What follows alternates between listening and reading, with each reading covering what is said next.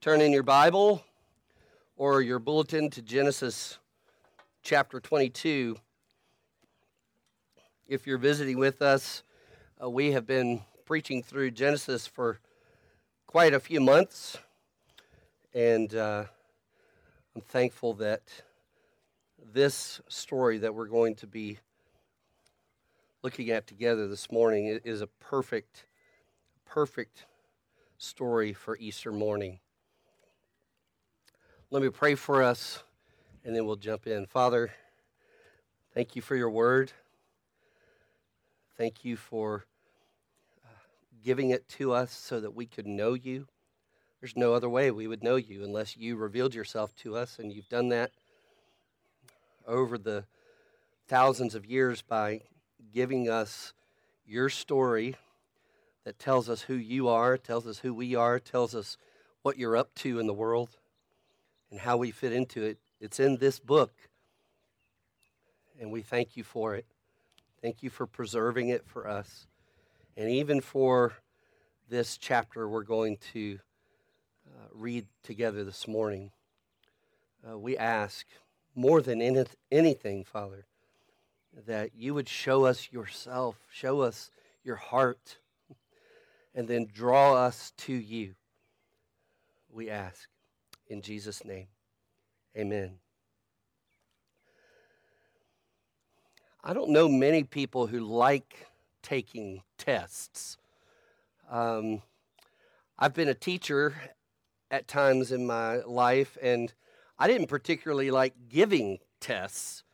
But there's something I started trying to do with my students. Um, I, I would tell them, listen, my tests have two purposes.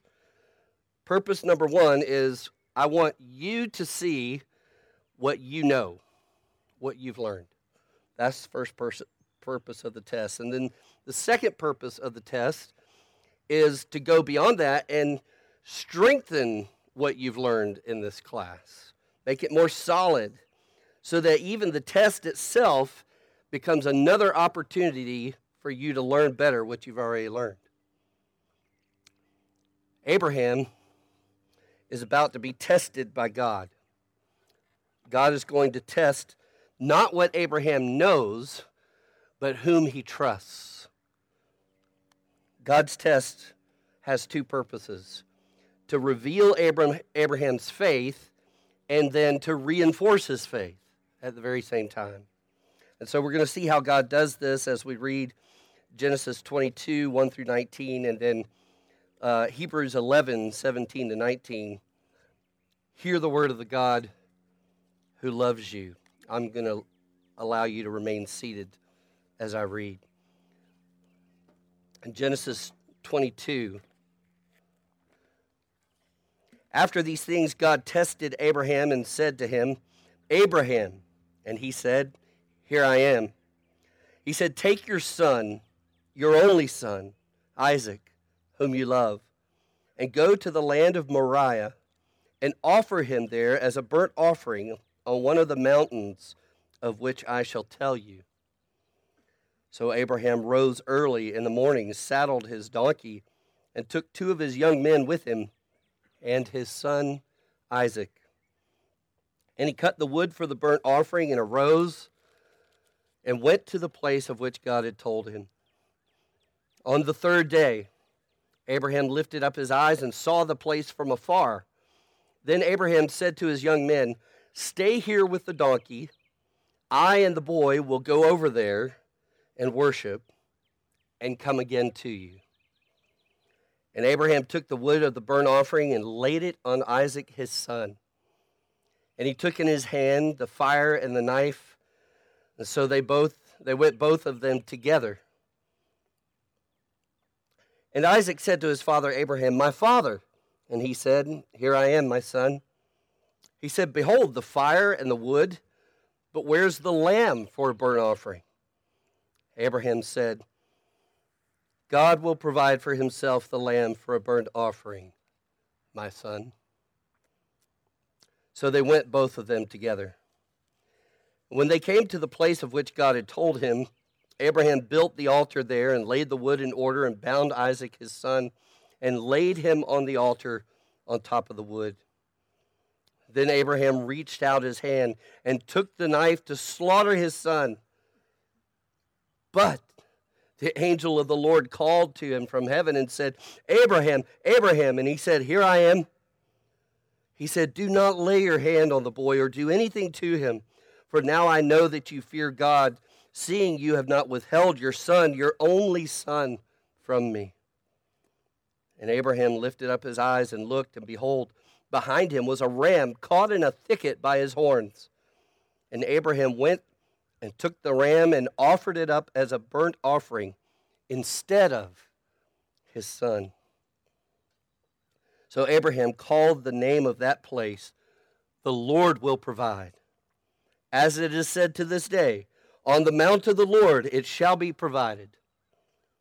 And the angel of the Lord called to Abraham a second time from heaven and said, By myself I have sworn, declares the Lord, because you have done this and have not withheld your son, your only son, I will surely bless you. And I will surely multiply your offspring as the stars of the heaven and as the sand that is on the seashore. And your offspring shall possess the gate of his enemies. And in your offspring shall all the nations of the earth be blessed because you have obeyed my voice. So Abraham returned to his young men, and they rose and went together to Beersheba. And Abraham lived at Beersheba. And then Hebrews chapter 11, the author of Hebrews comments on this scene, this story with Abraham and Isaac. And in verses 17 and 19, he says, By faith, Abraham when he was tested, offered up Isaac, and he who had received the promises was in the act of offering up his only son, of whom it was said, Through Isaac shall your offspring be named. He, Abraham, considered that God was able even to raise him from the dead, from which, figuratively speaking, he did receive him back. This is the word of the Lord. Thanks be to God. Abraham is stunned. He steps out into the night, looks at the countless stars, remembering what God had told him about those stars. His heart pounds in his chest as he shakes his head in wonder and confusion. Is he dreaming? He repeats the words to himself over and over and over again wondering if he perhaps misunderstood the voice of God. Take your son, your only son, Isaac, whom you love, and go to the land of Moriah and offer him there as a burnt offering. Abraham heard the same command to go more than 30 years before when God said, Go Leave your past and go to a land that I will show you. And now this same God says, Go, leave your future on a mountain that I will show you.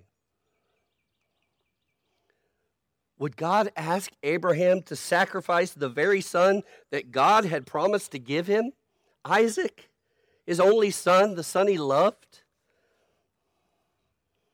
By asking Abraham to sacrifice his past and his future, God was asking Abraham for his entire life. You can imagine that all of heaven is on their on the edge of their seats waiting, wondering what's going to happen. When God tests the heart of Abraham, will it show that Abraham trusts the heart of God? Has Abraham come to trust God so much that he'll say yes to whatever God asks of him? And what will the test reveal about God? Will God continue to say yes to the promises he's made to Abraham? Well, let's find out as we continue in the story. Verse 3 So Abraham rose early in the morning. R.C. Sproul suggested that perhaps Abraham was not just an early riser. Uh, more likely, he'd been up all night long unable to sleep, wrestling with that very question do I, Do I trust who God has shown himself to be to me? Will I trust him enough to do the most difficult thing I could ever imagine? Whether he slept or not, we don't know. But here, Abraham is saying yes to Yahweh, his God, early in the morning. Abraham said yes to Yahweh when he saddled his donkey. And he said yes when he took two of his young men with him. And yes when he took his son Isaac. And he cut the wood for the burnt offering. Yes with every swing of the axe. And he arose and went to the place of which God had told him. Yes, with every step of the journey. Yes, yes, yes, yes, yes. And then we come to verse 4. On the third day, Abraham lifted up his eyes and saw the place from afar. Now, friends, just this week in Nashville, three fathers, three mothers buried their nine year old children. Children who were taken from them in an instant, without warning, violently by the hand of a stranger. And when we heard the news, each of us, even if we weren't parents, each of us said in our hearts, No, no, no, God, no. And yet here's Abraham walking with Isaac, talking with Isaac, camping with Isaac for three days. Three days. All the while knowing that his son would die violently. And not without warning to Abraham. Abraham knew his beloved son would die, and it would not be by the hand of the stranger, but by Abraham's own hand. What would make this father's heart say, Yes, Yahweh, with every step? Yes, yes, yes, for three days?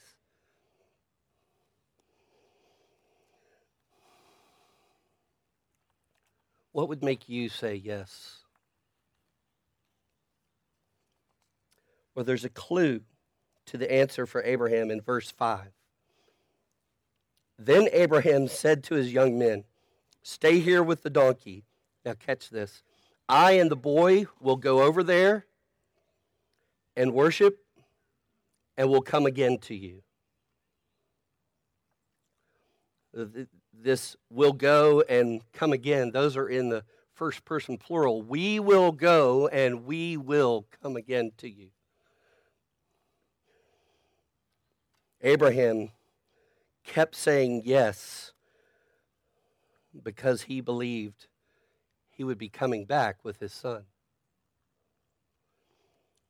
Now, why would he say this if he knew that if he knew that Isaac was going to die over there? Was it something about the young men that made him say this? Um, maybe he was lying to them to keep them from asking questions. Well, he didn't have to do that. He didn't have to even say this at all. All he had to say was, Wait here until I get back. And that would make sense to any servant. He didn't have to say, The boy and I will go, and the boy and I will return. So then I, I wondered if it was something about him, Abraham himself that made him say that. Did he plan to disobey God and not go through with it so he could bring Isaac back? Well, that just doesn't make sense. That doesn't seem to fit the story. Or was it something about God that made him say, We will come back again? Could this have been a statement of faith, a declaration of dependence on the God who promised to make a great nation from Abraham through Isaac? The God that promised that Abraham's offspring would be as many as the sands and the stars. The God who, after 25 years of promises, gave Abraham and Sarah their promised son not when they were past their prime, past their prime, but when they were way past their time at all. They were beyond any human ability to create new life. Their bodies were as good as dead. But God asked Abraham, Is there anything too difficult for the Lord? And then God brought a new life out of Sarah's barren womb. Abraham said, We will come back to you again because he knew if God had to raise the dead to keep his promises, God would do it.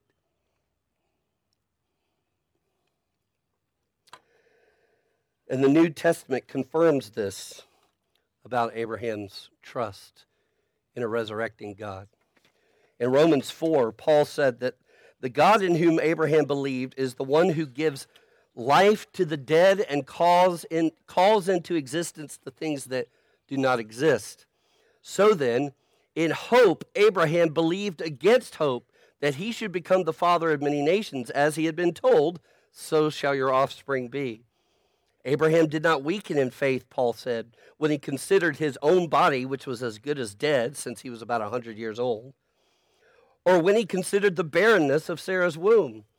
No unbelief made him waver concerning the promise of God, but he grew strong in his faith as he gave glory to God, fully convinced that God was able to do what he had promised.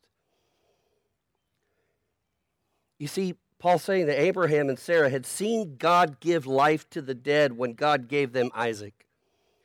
And now Abraham was fully convinced that God was able to even raise the dead in order to keep his promises. And that's why the author of Hebrews could say, as we read earlier, that by faith Abraham, when he was tested, offered up Isaac, and he who re- had received the promises was in the act of offering up his son his only son, of whom it was said, Through Isaac shall your offspring be named. And then he says, Abraham considered that God was able to even raise, even to raise him from the dead, which figuratively speaking, he did receive him back. And so as we continue this story, we continue to see a father who continues to say yes to the God who raises the dead. Abraham's seen it before, and he knows he can do it again. But we also see a son who says yes. Verse 6 And Abraham took the wood of the burnt offering and laid it on Isaac his son. And Abraham took in his hand the fire and the knife. So they went both of them together. And Isaac said to his father Abraham, My father. And he said, Here I am, my son. He said, Behold, the fire and the wood, but where's the lamb for a burnt offering? You see, Isaac was old enough to know what it meant to worship God. His entire life, he'd watched his father worship God, which is a note to fathers. His entire life, he had watched his father worship God by offering sacrifices. Isaac understood that God said, Life is in the blood, and that it is the blood that makes atonement by the life. He had watched countless times as his father bound the lamb, laid it on the wood on the altar, raised his knife to shed its blood, and then burned it all. He'd watched his father worship God in this way over and over and over again. And Isaac knew that this sacrifice, this sacrificial system was a, a constant reminder that God so loved his people that he would provide by himself and for himself the payment of death that his people owed but could not pay and still be able to live.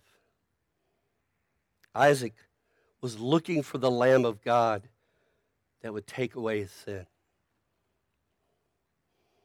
Verse 8 Abraham said, God will provide for himself the lamb for a burnt offering, my son. So they went both of them together, saying yes to the God who provides every step of the way.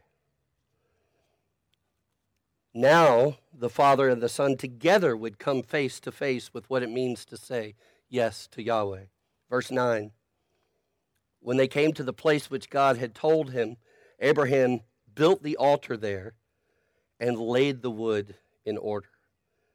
Every stone, another yes. Every piece of wood, another yes.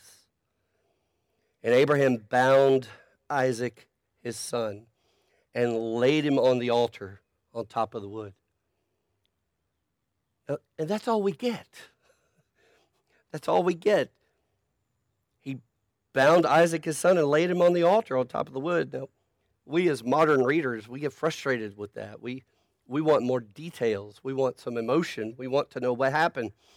Um, we want to know how was Abraham able to bind up Isaac in the first place?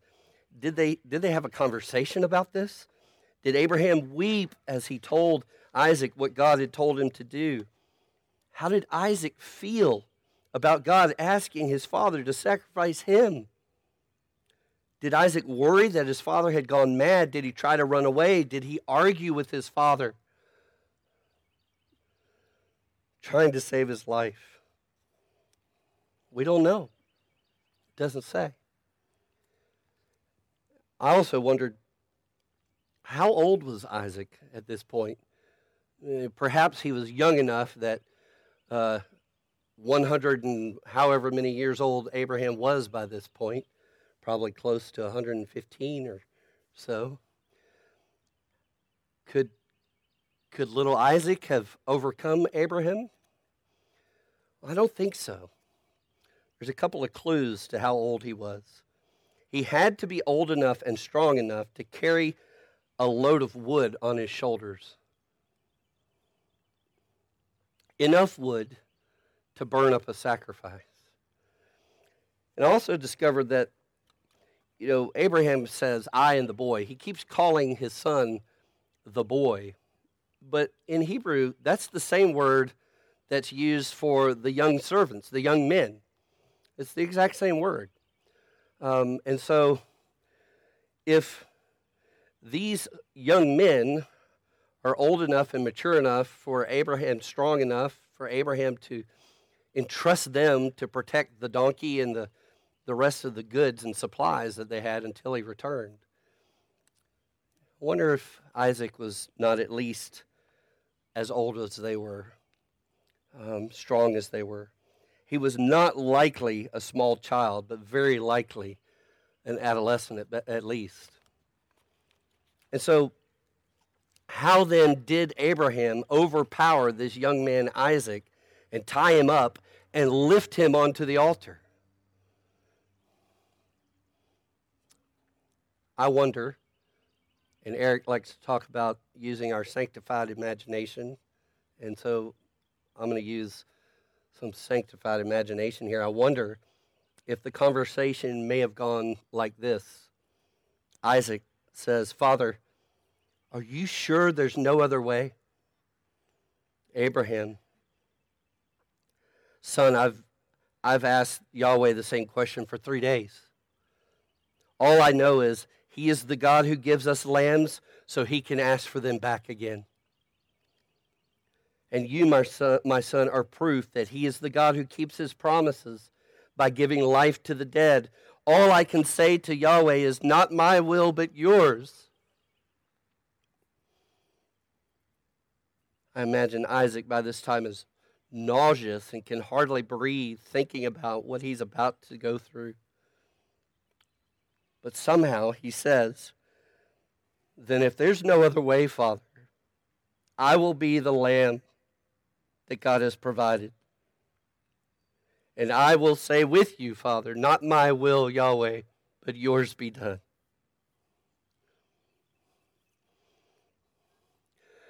Now, we don't know that Isaac said this, but it does seem to describe what kind of heart he must have had. There's no way Abraham could have forced his son to do what he did. His son had to willingly say yes and submit. So, in one of the most incredible acts of submission, Isaac became a suffering servant. And like a lamb that is led to the slaughter, like a sheep that before shearers is silent, Isaac did not open his mouth that we're aware of. Verse 10. Then Abraham reached out his hand and took the knife to slaughter his son. But the angel of the Lord called to him from heaven and said, Abraham, Abraham. And he said, Here I am. He said, Do not lay your hand on the boy or do anything to him, for now I know that you fear God, seeing you have not withheld your son, your only son, from me. And Abraham lifted up his eyes and looked, and behold, behind him was a ram caught in a thicket by his horns. Again, I want you to imagine the scene. At this moment,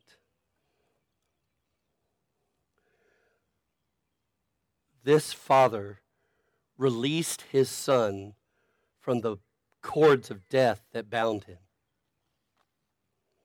This father received his son back from the dead.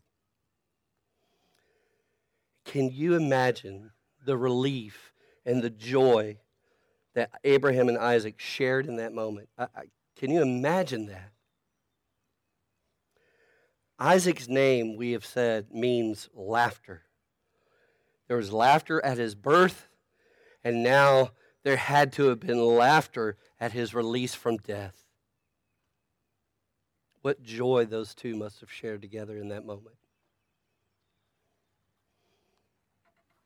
Verse 13 Abraham went and took the ram and offered offered it up as a burnt offering instead of his son.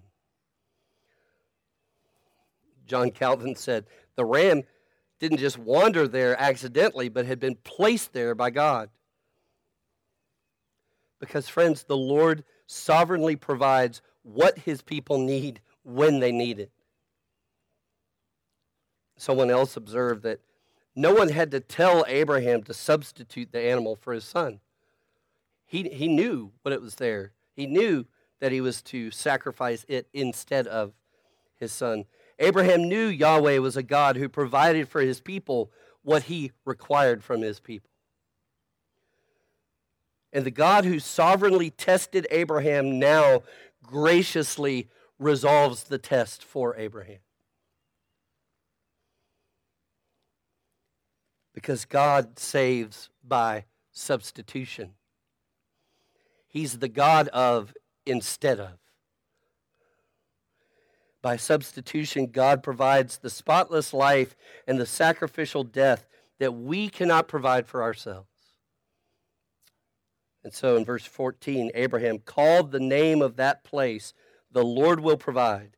And as it is said to this day, it became a, a saying, maybe a bumper sticker on a donkey On the mount of the Lord it shall be provided. On the mount of the Lord it shall be provided. Maybe it was a song but it was a saying that even to the day of the writing of this book, people in Israel still said, On the mount of the Lord it shall be provided. That's the kind of God we have.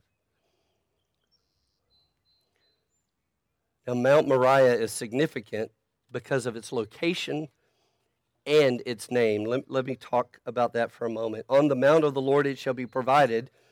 Um, was not just a popular saying, it was a prophetic saying. Because the Bible tells us that 1,000 years later, and this is from Second Chronicles 3, Solomon began to build the house of the Lord in Jerusalem on Mount Moriah. Solomon's temple was built on the place where Abraham was going to sacrifice his son, but God substituted a sacrifice for him. The mount where the Lord would provide sacrifices for the sins of his people would be the Temple Mount in Jerusalem, built on Mount Moriah. And then another thousand years later, John the Baptizer would point to Jesus of Nazareth and say, Behold, the Lamb of God who takes away the sins of the world.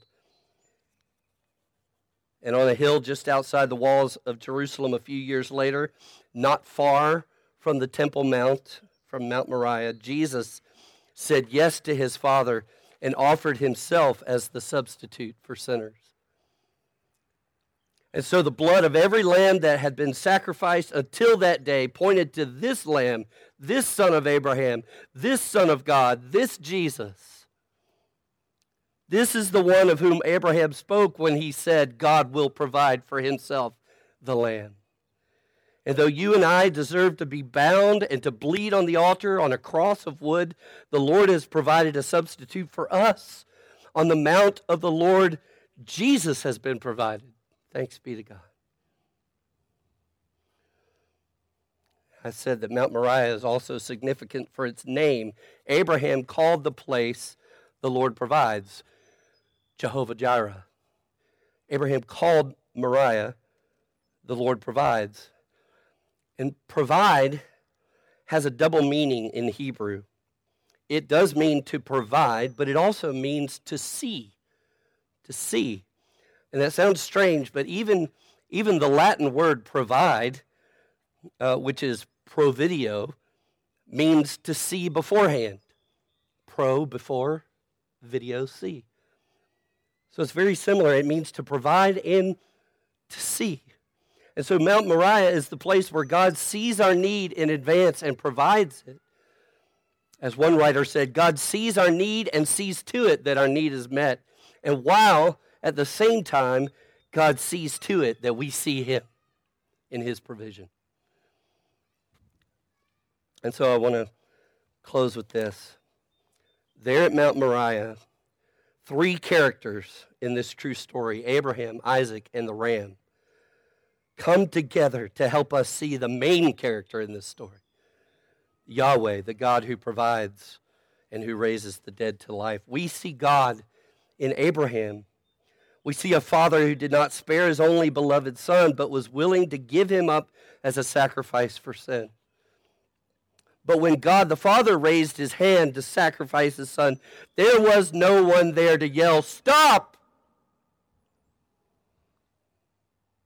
No one there to provide a lamb as a substitute because this son, the Lord Jesus, is the only lamb who could take away the sins of the world. So he must plunge the knife. In order for us to live, the Father had to go through with the sacrifice of his son, and he was willing to do it. God the Father said yes to his promise to make a way for us to be his. And then we see God in Isaac. We see the Son of God in the Son of Abraham. Many have observed that, like Isaac, Jesus is a son of promise. Like Isaac, Jesus' birth was supernatural. Like Isaac, Jesus is the only and beloved son of his father. Both Isaac and Jesus carried the wood on which they would offer their lives. Both Isaac and Jesus were suffering sons. Abraham trusted that perhaps God would raise his sacrificed son from the dead, but on the third day, God did raise his son Jesus from the dead. And all along the way, Jesus the Son said yes to his Father so that you and I could also be sons and daughters of his Father. And then we see God in the ram. We see the heart of a God who is willing to substitute himself for sinners. John Stott said this The essence of sin is man substituting himself for God. That's what Adam and Eve did in the garden. And that's what we've done ever since. The essence of sin is man substituting himself for God, while the essence of salvation is God substituting himself for man. The ram is a picture of a God who says, Yes, yes, I will substitute myself for sinners.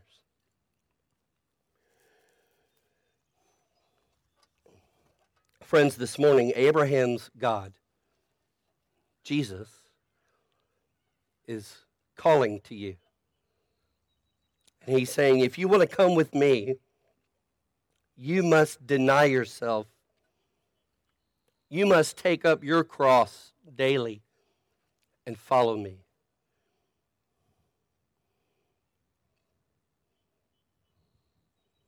As he called Abraham, he's calling you and me to leave our past so that we will go where he will show us. And he's calling us to leave our future in the nail pierced hands of the one who gives life to the dead. And the only way you and I will ever say yes to God is not by digging deep down in ourselves and gritting our teeth and grinding out a yes for Jesus. No. It's not That's not what Abraham did. Abraham wasn't fo- focused on his faith in God, but on God's faithfulness to him. And it pulled yes out of him. How could he not say yes to this God who provided for him? How could he not say yes to this God who raises the dead? And so he did. And so, like Abraham, the only way you and I will say yes to Yahweh is by remembering that he has said yes to you and me in Jesus Christ. Paul said it this way in 2 Corinthians all the promises of God find their yes in Jesus Christ. All the promises of God find their yes in Jesus Christ. God has said yes to you and me in the life and the crucifixion and the resurrection of Jesus. So, Mountain Fellowship, let us be known as a people who say yes to Jesus every day because he is the yes of all God's promises to us. And let our stories, individually and as a church, be shaped by his crucifixion, by his sacrifice, be shaped by his resurrection as we become people who are willing to die to ourselves every day. And because we trust that we are beloved by the God who brings life from the dead. Father, oh,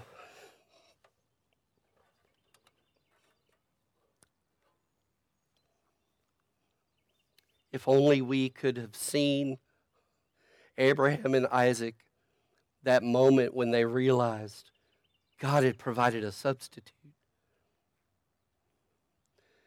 If only we could have observed their joy, their, their relief, their laughter, their saying to one another, Can you believe that God has done this? Can you believe it? Oh God, you're so good. You're so good. You provide what we need when we need it, and you are the one who gives life from the dead. Oh God, you're so good. Father, would you make us a people who are overwhelmed with that kind of joy, that kind of deep gladness in what you have done for us? In Christ's name we pray. Amen.